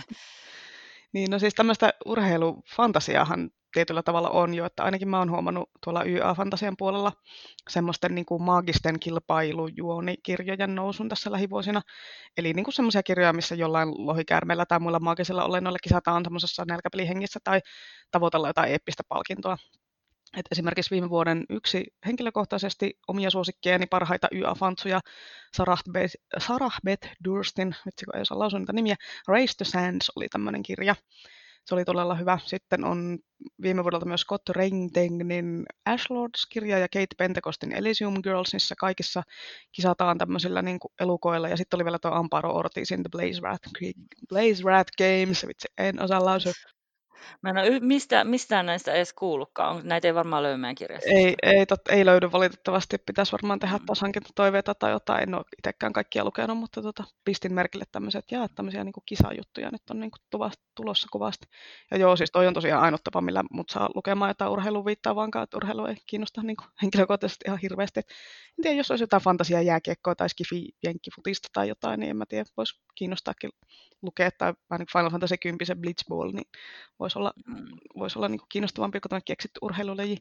Tai just, just että tämmöisiä niin kuin uusia urheilulajeja pitäisi keksiä niin kuin näihin tämmöisiin kirjoihin. Että mä oon aina miettinyt just, että jos on niin kuin hohtokeilaus, niin olisiko olla hohtomäkihyppy tai hohtonyrkkeily tai joku tämmöinen. Mm, joo, joo, se olisi paljon jännempää varmaan. Hohtoesteratsastus. Pimeästä menet silleen hevosella ja ainut asia, mikä hohtaa, on ne esteiden puomit. ehkä, ehkä ei niin, niin tota, joihinkin varmaan tarttisikin niin kuin johonkin golfiin tai johonkin frisbeesiin, niin sitä, tai siis mikä toi... Joo, frisbee-golfi. Frisbee-golfi, niin. Niin siihen tarttisi sitä hohtoa, että löytää niitä hemmetin mm. juttuja sieltä metän keskeltä. Mutta mulle tuli just mieleen, no fantasiajääkökki kuulostaa tosi kivalta, niin sitten mieti avaruusjäätanssi. Mm. No, niin kuin miss, missä siellä avaruusjäällä luistella? No tota, siellä tyhjiössä. semmoisissa avaruuspuvuissa. Aa, siis silleen niin tyhjiössä. Tyhjiössä. Tai no voi sanoa, kai sillä on jotain Saturnuksen renkaita. Blää, eikö ne ole jäätä? Eikö ne ole jäätä, joo. Emme, en, emme ole astrologeja, emmekä astronomeja, emme tiedä. Mutta voimme vilkaista. no aina tämä, että en ole, hmm, mutta voin vilkaista. joo, joo. Mutta joo, siis tosiaan toi Battle Royale-tyyli, niin kuin se, eli nykyinen nälkäpelityyli, niin se on tehnyt kunnolla ton comebackin. Tota, tähän pitää huomauttaa, että Stephen Kingin Pitkä marssi oli jo 20 vuotta sitten niin kuin ennen Battle Royale, eli 79, se Battle Royale oli 99. Niin tota, ja nyt tässä, niin onko tämä, meneekö tämä 20 vuoden sykleissä tämä tämmöinen homma? Totta, kyllä se varmaan menee. Että nythän tuosta nälkäpeli tämmöisestä isoimmasta dystopia-pelihuumasta on vähän jo kulunut aikaa, että ne on tullut mennyt tänne fantasian puolelle, niin tuleeko se sitten taas Skifiin ja peliin tämmöiset niin kisadystopiat Joo, siis toi pitkä marssi on valitettavan semmoinen unholaan painunut helmi tuolla dystopiakirjallisuuden saralla, että tosiaan Joking on kirjoittanut sen 40 vuotta sitten, ennen kuin, ennen kuin nuorison dystopiakirjallisuus oli siististi cool. Mm, joo. Nykyään siis tosiaan ne pelielementit alkaa näkyä joka paikassa ja sitten näköjään toisinkin päin, että kirjaelementit menee peleihin mutta tota, että pelielementtejä siinä niin joko upotaan siihen pelimaailmaan tai sitten muuten vaan leveloidaan ja expataan monsujen kanssa, että se levelointi ja expaus on ihan selitetty siellä ja uudet skillit ja mm. tämmöiset näin. Ja niin. niin mun mielestä on tosi siistiä, että siis se oma niin kuin kulttuuriviitekehys on noin selkeästi nykykirjallisuudessa, tai no ehkä enemmän nykysarjakuvissa, mutta kyllä se sinne kirjallisuuteenkin varmaan tulee. Joo, kyllä niitä on. Tota, mä oon huomannut, että ehkä tuo Ready Player Onein suosio on vähän edistänyt tätä asiaa, että tämmöisiä niin pelielementtejä on tullut sitten enemmän niin Skifiin ja Fantasiankin. Joo, joo varmaan. Ja sitten varmaan niin Aasian puolelta, niin, niin tämä on trendi, ja siellä mä ainakin huomannut tämän, että se on trendikkäämpää siellä, niin luulisin, että pelaaminen on ollut pidempään semmoinen ihan normiaikuistenkin juttu. Hmm. Tota, kirjasemmossa oli sitten vinkkejä noista fantasia- ja skifi-dekkareista, että se on semmoinen varmaan aika yleinen hommeli. Tota, ja skifejä nyt on tosi paljon dekkareina. Että tota, fantasiadekkareita ei jostain syystä ole niin paljon tehty. Mä muistan sen Dragonlance Realmiin sijoittuvan Murha Tarsiksessa, mitä en koskaan lukenut. En minäkään. Tomi sanoi te- telepaattisesti, että se oli korva... kuulemma hyvä. Joo, sain juuri viestin korvanappiin, että Tomi on sitä mieltä, että se oli hyvä. Joo, niin, niin, tuossa sitten oli, meillä oli semmoinen lista tuolla kanssa meidän hyllyssä, niin siellä oli fantasia-dekkareita, vaan tuo Viivi Hyvösen Apina ja Uusi kuu. Oletko lukenut sitä? Yritin joskus, mutta se ei oikein uponnut. Ah, joo. Pratchettiltä ne kaikki vartiostoromaanit voi ihan hyvin mennä dekkareista. Että tota... Joo, kyllähän noissa fantasiakirjoissa monesti niin kuin selvitellään murhia, varsinkin kuninkaallisten henkilöiden murhia, että yleensähän se siellä on niin kuin vahvana juoni-elementtinä se, että yritetään murhata se kuningas tai yritetään selvittää, että kuka murhaa se kuninkaan, mutta ei niitä sitten kuitenkaan hyllytetä mihinkään dekkareihin. Et varsinkin urbaanissa fantasiassa nämä dekkarit on, se dekkarielementti on semmoinen, mitä on paljon. Että ainakin toi Jim Butcherin toi Dresden Files, niin eikö se ole semmoinen vähän niin kuin urbaanian fantasiadekkarin kulminoituma tai semmoinen klassikko? Mm, niiden, en. Joo, niiden päähenkilö on semmoinen äijä kuin Harry Dresden, se on semmoinen moderni velho, joka ratkoo yliluonnollisia rikoksia jossain synkissä kaupunkiympäristöissä, eli vähän tämmöistä niin kuin Monster of the Week, supernatural henkistä menoa. Mä oon aina teillä on halunnut aloittaa lukea näitä kirjoja, mutta kun, sit, kun niitä on joku sata, tai no okei, okay, 17, niin en mä ole jaksanut aloittaa. Että sama homma tuossa Ben Aronovitsin Rivers of London-sarja. Se on myös semmoinen paranormaaleja rikoksia selvitellään urbanissa fantasiaympäristössä tyyppinen sarja. Mulla on ollut se eka kirja hyllyssä varmaan kolme vuotta ainakin, mutta en mä saanut aloitettua. Ja sit, nyt niitä kirjoja on joku kahdeksan siinä sarjassa ja plus kaikki lisäosat ja lomellit ja kaikki, niin äh, kauhean homma, en mä jaksa. Joo, joo. Niin siis varmasti niin kuin ison, suuren maailman kirjakaupoista löytyy noita, että, mutta Suomen kirjastoihin tota, pitää oikein kaivaa, jos ne on. Ehkä Hel- Helmet-kirjastossa voisi olla hmm. noita noin. Joo, voit lainata mulle sen, tota, sen Rivers of London. No minä voin lainata, jos sinä vaikka lukisit sen, kun se on tosiaan ollut mun hyllyssä kolme vuotta. Että... Toisaalta en mä tiedä, mulla on, mulla on kyllä niin hirveästi kirjaa. Läpä vielä lainata. Näin tässä aina käy. niin. niin, tota, Joo, ja sitten mitä mä ehdottomasti haluaisin enempi kirjoihin, niin on kuvia. Siis kuvia, siis sillä ei nyt mitenkään siis tarvitse olla kuvakirja, mutta niin kuin siis sillä, että siinä olisi niin kuin aina säännöllisesti kuvia ihan aikuistenkin kirjoissa. Reclaim, aikuisten kuvakirjat. Ja sitten tota, tasapainossa sitä tekstiä ja kuvia ja kunnollinen kauhuluukkukirja olisi ihana. Niin olisi. Ja siis kyllä pitäisi olla enemmän kuvituksia, että niitä voisi olla ihan normikirjoissakin, eikä vaan aina jossain tämmöiset hienot erikoispainokset, mihin sitten niitä laitetaan. Että niin, kauhussa niin. toimisi lisää mausteena, että kaikki varmaan muistaa hyvin esimerkiksi, miten suuren vaikutuksen Stephen Kingin ihmissuuden vuosi teki, kun siinä oli 12 kuvaa, kun se on tehty vähän semmoiseksi niin kalenteriksi, niin siinä on niin kuin joka luvun mm-hmm. perässä on se kauhea pelottava kuva siitä tilanteesta, ja se kyllä niin kuin ei olisi yhtään niin tehokas ilman niitä kuvia se kirja. Joo, no en mä siltikään sitä pelannut niin paljon kuin Kujoo, mutta tota, niin, No varmaan olisi pelannut Kujookin. Niin, no Kujossa ei ollut kuvia, mieti kun se olisi ollut kuvia, niin niin, Ei niin. olisi laitettu pakastimeen se kirja. Joo. Joo. Niin mä en lukenut sitä silloin pienenä kuin 14 sivua ja sitten mä ehkä pistin sen pakastimeen. Tässä täytyy tietää Friendit ja Joey, joka laittaa hohdon pakastimeen. Kaikki varmaan Eikö sä tiennyt tota? En, mä sitä niin paljon. Aika sä varmasti niin mä ajattelin, että sä tiedät, että mistä mä puhun, kun mä tarkoitan. Joo, ei mulle se oli vähän kuin random juttu, mitä tehdään kauhukirjoilla. ei, kun se siinä, Joey laittaa hohdon aina pakastimeen silloin, kun se alkaa mennä liian pelottavaksi. Sen takia se Jack Nicholson on siinä lopussa sillä Joo, se tulee sieltä niin kuin läpi. Suoraan elokuvamaailmaan. Kyllä. Joo, sitten lisäksi on tämä paranormaali romanssi, ja se on niin kuin ihan selkeä suosittu alagenre. Se on yleensä niin kuin fantasiassa ja kauhussa. Ja tota, miettii, että skifi, kauhu ja fantasia erotiikka, niin ne olisi kyllä kova sana, ja siis varmaan onkin, ja siis varmasti niitä on olemassa. Mä muistan, että jo noissa avaruusagentti oli erottisia avaruusolioita, ja Tota, miten varsinaisesti erottisia ne Anne Raissit oli? Mä en, mä en oikein muista kunnolla. Että se tuntuu, että se on melkein unohdettu kirjailija. Siinä oli mun mielestä vähän semmoista saman sukupolven, Sukupolven. saman sukupolven romanssia kanssa. Joo, saman sukupolven romanssit on ihan eri asia. Mutta joo, siis meinaat sä nyt itse näitä Anne Ricein vampyyrijuttuja vai siis tätä Prinsessa Ruusus-trilogiaa, että kun ensiksi mainittu on mun mielestä enemmän sellainen romanttinen kuin erottinen, ja jälkimmäinen on aika lailla puhdasta pornoa, erityisesti jos tykkää piiskaushommista. Ahaa, joo, tota, niin, niin, joo, se on nykyään kirjoittanut Prinsessa Ruusus-trilogia. Nyt mulle tuli hämärä muistikuva jostain kannesta. Joo, käy siellä erotiikkahyllyllä katsomassa, siinä on piiskausta ja sidontaa, että käy lukemassa, jos sellaiset hommat kiinnostelee. Saatan lukea, vaikkei itseäni niin kiinnostaisikaan. Niin, niin, ei ne kiinnosta. Eihän kukaan sano koskaan.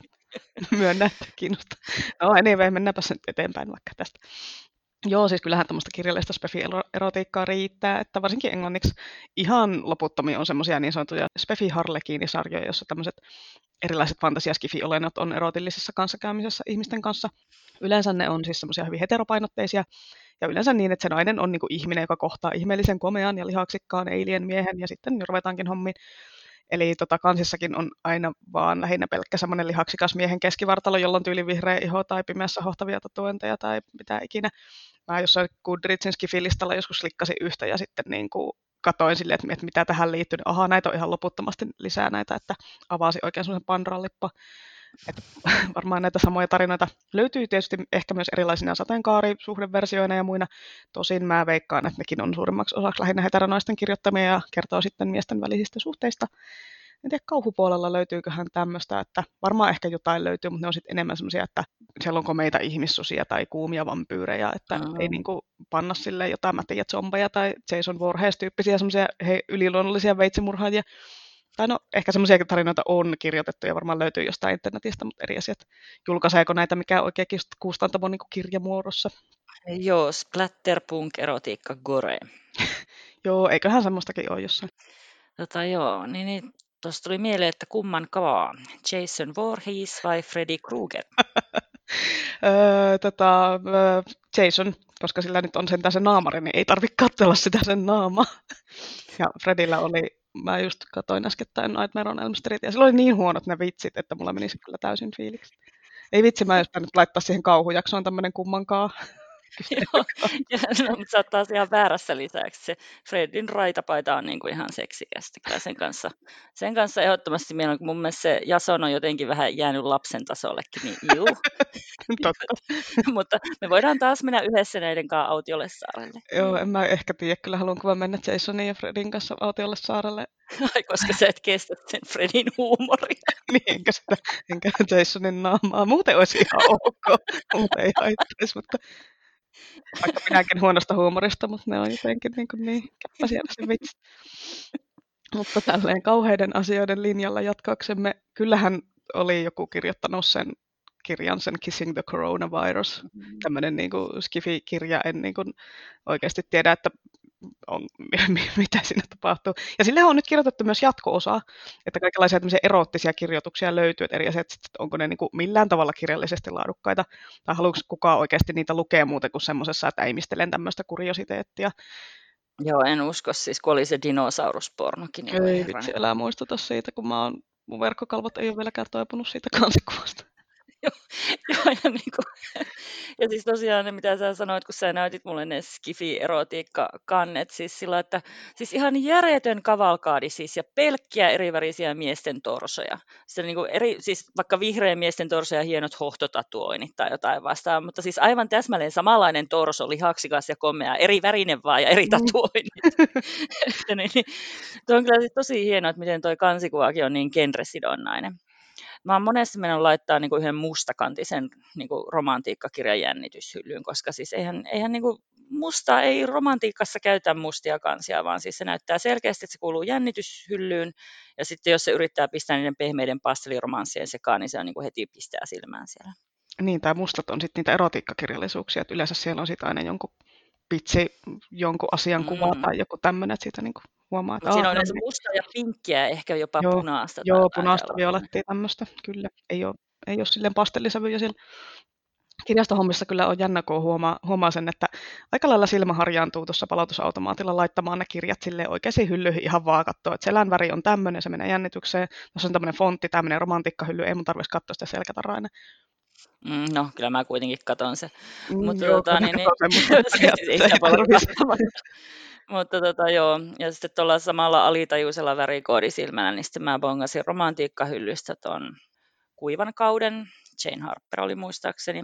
Muistan, koska jäin katsomaan, että mä en niin ihan ekaksi tajunnut, että missä mättää, että miksi mä jäin täältä tuijottamaan. Että onpas aika vahvan niminen kirja tänne romantiikkaan tämä kuivakausi, että on se alkuasetelma yleensä tosiaan tota, mutta no sitten mä sitten huomasin tosiaan, että se oli jännityskirja, eikä ilmeisesti romanttisessa mielessä. Joo, että ensin on niinku romantiikkakirja Kuivakausi, siinä on kuivaa menoa ja sitten onneksi tulee Fabio, joka pyyhkäisee sankarittaren jaloiltaan miehekkyydellään ja näin poispäin. tai pelkästään torso tulee ja lankeaa naisen ylle kuin sade. Ehkä sen nänneistä tulee niinku sadetta. Joo, tämmöinen kuivakausi-niminen kirjahan löytyy myös niin normikaunasta. Se on Carol Shieldsin kirjoittama. Mä en tiedä, onko siinä sitten jotain tämmöistä ei-jännityksellistä tai ei-erotillista kuivuutta. Vain geologista kuivuutta. tai kuivuusdraamaa. Mutta hei joo, tota, kuivuusromantiikka, se voisi olla uusi alagenre. Siinä voisi olla sellaista lakonista Aki Kaurismäki-romantiikkaa, että niin kuin kaikki kliseet ja onnellinen loppu, mutta sitten puhuttaisiin vaan niin kuin harvakseltaan kirjakielellä ja maailmallisvärisymmetrinen. Eli kuulostaa niin kuin tähän, eikö tämä ole niin suomalaista romantiikkaa vaan, että en lukisi? No ei, kun ne olisi tämmöisiä ohuita ja mutkattomia. Ja, sitten, tota, niin, niin, ja no itse asiassa sitä ei starttisi niitä maisemakuvauksia, vaan niin pistäisi kuvan siitä värimaailmasta sinne kirjan väliin. Että muutenhan se menisi taas siihen, että höpötää jostain maisemista. Semmoinen minimalistinen romanssi. Paitsi, että joo, no tietenkin kun se on suomalainen, niin siihen tuli sitä psykologiaa ja traumojen pointia, mutta sitten se vaan tarkoittaa sitä välitöntä Finlandia ehdokkuutta. No niin, eikö vaan sitten kirjailijat ottamaan tältä vinkkiä vastaan, että ainakin niin kuin, jos ei ole Finlandia palkinto taattu, niin ainakin ehdokkuus. Mm. Joo, sillä kirjassa voisi olla semmoinen niin kuin väri, semmoinen liuska, mitä on niin kuin just kun valitaan tapettia tai jotain muuta niin, vastaavaa, niin, niin siinä voisi olla vaan semmoinen niin yhteensopivat semmoiset sävyt siitä eri väristä punaista ja sitten kääntää sivuutta. Sitten aina välillä vaan mainitsin, että he istuivat punaisella sohvalla ja sitten niin kuin suluissa, suluissa väri viisi. niin, niin, just tällä. Joo, aivan. Niin, jos aikuisten kuvakirjakin olisi sulla siinä sitten, että sä vaan voit katsella sitten niitä värejä. Ja... Tarvii lukea sitä psykologista draamaa. mm. Joo, tota, jos vielä vähän jatketaan tästä genre-aiheesta, niin onko miettinyt, että miksi niin genrettäminen on yleensäkin niin tärkeää? Että miksi pitää tietää hirveän tarkkaan, että mihin genreen joku kirja kuuluu ennen kuin siitä kiinnostuu tai ei kiinnostu, tai että sen niin kuin harkitsee edes, että luenko tämän vai en. Ja luulet sä, että niin kuin tulevaisuudessa genret voisi jotenkin muuttua tai just tälleen tulla uusia genrejä, tai vaikka kirjastossa nyt olisikin kirjat sitten aivan eri tavalla järjestetty, että ei ne olekaan enää tuollainen genreittäin, vaan ne on vaikka, en tiedä, värien mukaan, no ei varmaan. Joo, sitä ollaan monesti mietitty. Tota, joo, no mun mielestä nuo genret, niin joillekin ne on tärkeämpää ja joillekin ei. Ja tota, luulisin, siinä on ihan sama mekanismi kuin musiikin genreissä, eli tota, niin kuin, joku uppoo joihinkin ja sitten niin kuin markkinavoimat ottaa siitä kopin. Niin kuin, ja eihän ennen muinoin, niin kuin, ennen tämä modernia aikaa, niin eihän niin kuin, kirjagenreissä ollut muuta kuin sadut ja sitten muuhempä ja vakavasti otettava kirjallisuus. Et siinä oli ne kolme mun mielestä. Nykyään taas on sitten kohta nämä reinkarnaatio, piilukko, fantasiahyllyt ja sitten ne on varmaan siinä elektro, trash, baby, metalli, levyhyllyn vieressä. tai sitten niin kuin, kyllä mä epäilen, että niin kuin ihmiset väsyy, että tota, niin ne haluaa laajempia kokonaisuuksia ja sitten tota, kun se markkinointi tapahtuu enemmän verkossa niin kuin enemmän kuin kaupan hyllyillä, niin sitten se on niin kuin mahdollisesti joustavampaa siellä. Joo, itse on ainakin tosi semmoinen tyylipuhdas genrelukija, että kun kaikki spekulatiivinen fiktio kiinnostaa niin kuin oletusarvoisesti enemmän kuin mikään tämmöinen NS-normikauno, vaikka kyllä mä joskus luen jännityskirjojakin ja sitten yöpuolella sitä semmoista perusromaania, että en mä tiedä, voihan se olla, että mä tällä tämmöisellä aikuisten normikaunon lukemattomuudella missään vaikka mitä hienoja kirjoja, mutta kun ei tässä elämässä kuitenkaan ehdi lukea kaikkea, niin mieluummin sitten lukee sitä, mitä eniten kiinnostaa ja rajaa ne vähemmän kiinnostuvat genret niin kokonaan pois. Niinpä, joo. Ja sitten siis se olisi tosi pettymys, kun otat se aikuisten normikaano, niin sitten se onkin vaan peruspsykologista draamaa tai sitten vaikka sarjamurhaa ja trilleri sijoitettuna Pohjoismaahan tai Britteihin. Niin, sarjamurhaaja trilleri, joka alkaa siitä, että kaunis nuori nainen löydetään jostain rotkosta rituaalimurhattuna ja sitten se juttua tutkiva poliisi huomaa, että oho, tämähän näyttää ihan samanlaiselta nuoren kauniin naisen rituaalimurhalta kuin mitä mun isäni 20 vuotta sitten selvitteli, mutta hän ei saanut koskaan murhaajaa kiinni. Että bla. Bla bla, joo. Ja sitten siis tuossa edes niinku murhaajan reinkarnaatio tai aikamatkustus pelastaisi tota No kirjaa. en mä Niinku, tiedä, kyllä se saattaisi pelastaa. ei, mun mielestä se on niin mielenkuivuuspren. Tuosta meni just sellainen ohi, semmoinen lännen leffojen tumbleweed, eli arokirja. Arokirja on kyllä hieno sana. Mutta joo, hei, tota Brandon Sanderson, jos kuuntelet tätä, niin meillä olisi täällä pari vinkkiä tosiaan sullekin näistä spreneistä, että ehkä seuraavassa kirjassa voisi olla sitten seksismispren ja mielenkuivuuspren mukaan. Ja sitten se tietenkin kiittää meitä siinä kirjan aloitussivulla ja omistaa Stormlight Archive vitosen meille. Ah, fanityttöspren tuli. Uhuhu, joo, millainen se on, joo. Ja sitten sen on pakko olla korkea spren, joka pondaa meidät. Oho, oho hui, hupsis. Sanoinko mä liikaa? Unohtakaa, Niin. unohtakaa. Elä, älä spoilaa nyt ollenkaan. Mites, tota, ohjaako tämmöinen niin kenrättäminen sulla sit lukuvalintoja? Et mä oon huomannut, että mulla ehkä ne asiasanat nykyään ohjaa enemmän, koska niin pelkkä fantasiakirjallisuus tai kauhukirjallisuus nyt on aika laajoja termejä, että ei nyt jaksa lukea sieltä ihan kaikkea, vaan yrittää sit löytää sieltä ne omat alagenrät ja omat kirjailijat ja omat jutut, joista tykkää. Niin sitten mä luen tutkin aina sitä kirjan asiasanalistaa tai Goodreadsissa sitä tagilistaa, että vaikuttaako tämä nyt semmoiselta, mitä mä haluaisin lukea. Et kun lähes, lähes aina kun kirjan asiasanoissa mainitaan vaikka lohikäärmeet tai palatsijuonittelut, just se vehkeily tai sankarijoukko, niin sitten mun kiinnostus herää aina enemmän. Tai jos kauhukirjassa on vaikka riivauksia tai sitten se liittyy musiikkiin tai okkultismiin, niin kyllä mä oon heti enemmän silleen, että mm, lisätäänpäs lukulistalle. Onko sulla mitään avainsanoja, mitä Joo, perusteella sä kiinnostut kirjasta? Joo, ja siis tota, mä just meinasin sillä, että niinku se markkinointi on paljon enemmän siellä verkossa nykyään, että tota, niin, niin, mulla on niinku kans noin lohikäärmeet ja sitten mulla on niinku esimerkiksi slaavilainen mytologia on semmoinen, mikä heti tulee ja voodoo, mutta tota, sitten toisaalta niitä harvemmin käytetään oikeastaan tuolla, että tota, sitten pitää niinku katsella, että niinku mitä muut lukee, jos jollain on samantyylinen maku ja sitten tota, täkejä seuraamalla niin tota, ja muuta semmoista lukijasivustojen ohjausta, että niin kun nämä muut, jotka lukivat tätä, niin lukivat tätä seuraavaksi, niin, tota, niin semmoisia sitten katsoo siinä. Mulla kanssa pitäisi olla ehkä jollain semmoisena tärppisanana, että niin kuin mielenkiintoiset hahmoluokat tai sitten magiasysteemi, mutta tota, niin, no en mä tiedä. Sitten se mielenkiintoinenkin tarkoittaa ihmisille niin eri asioita, sama kuin helppolukuinen tai mukaansa tempaava. En mä tiedä, kyllä tuntuu, että itse pitäisi lähteä täkeillä niin kuin tykitteleen sinne ja sitten toivoo, että jotkut muut tarttuu niihin samoihin täkeihin. PS tykitellään. no niin, mutta joo. Alkaisikohan tämä jakso olla kohta pulkassa vai oliko sulla vielä jotain sanottavaa? Mm, Tämä oli nyt tässä Spren. Meni tuosta ohi. Oli sellainen rikospaikan ei-kulkua teippi, se lepattaa tuosta editsemme. Ah, kyllä, minä näen sen saman, se on hieno.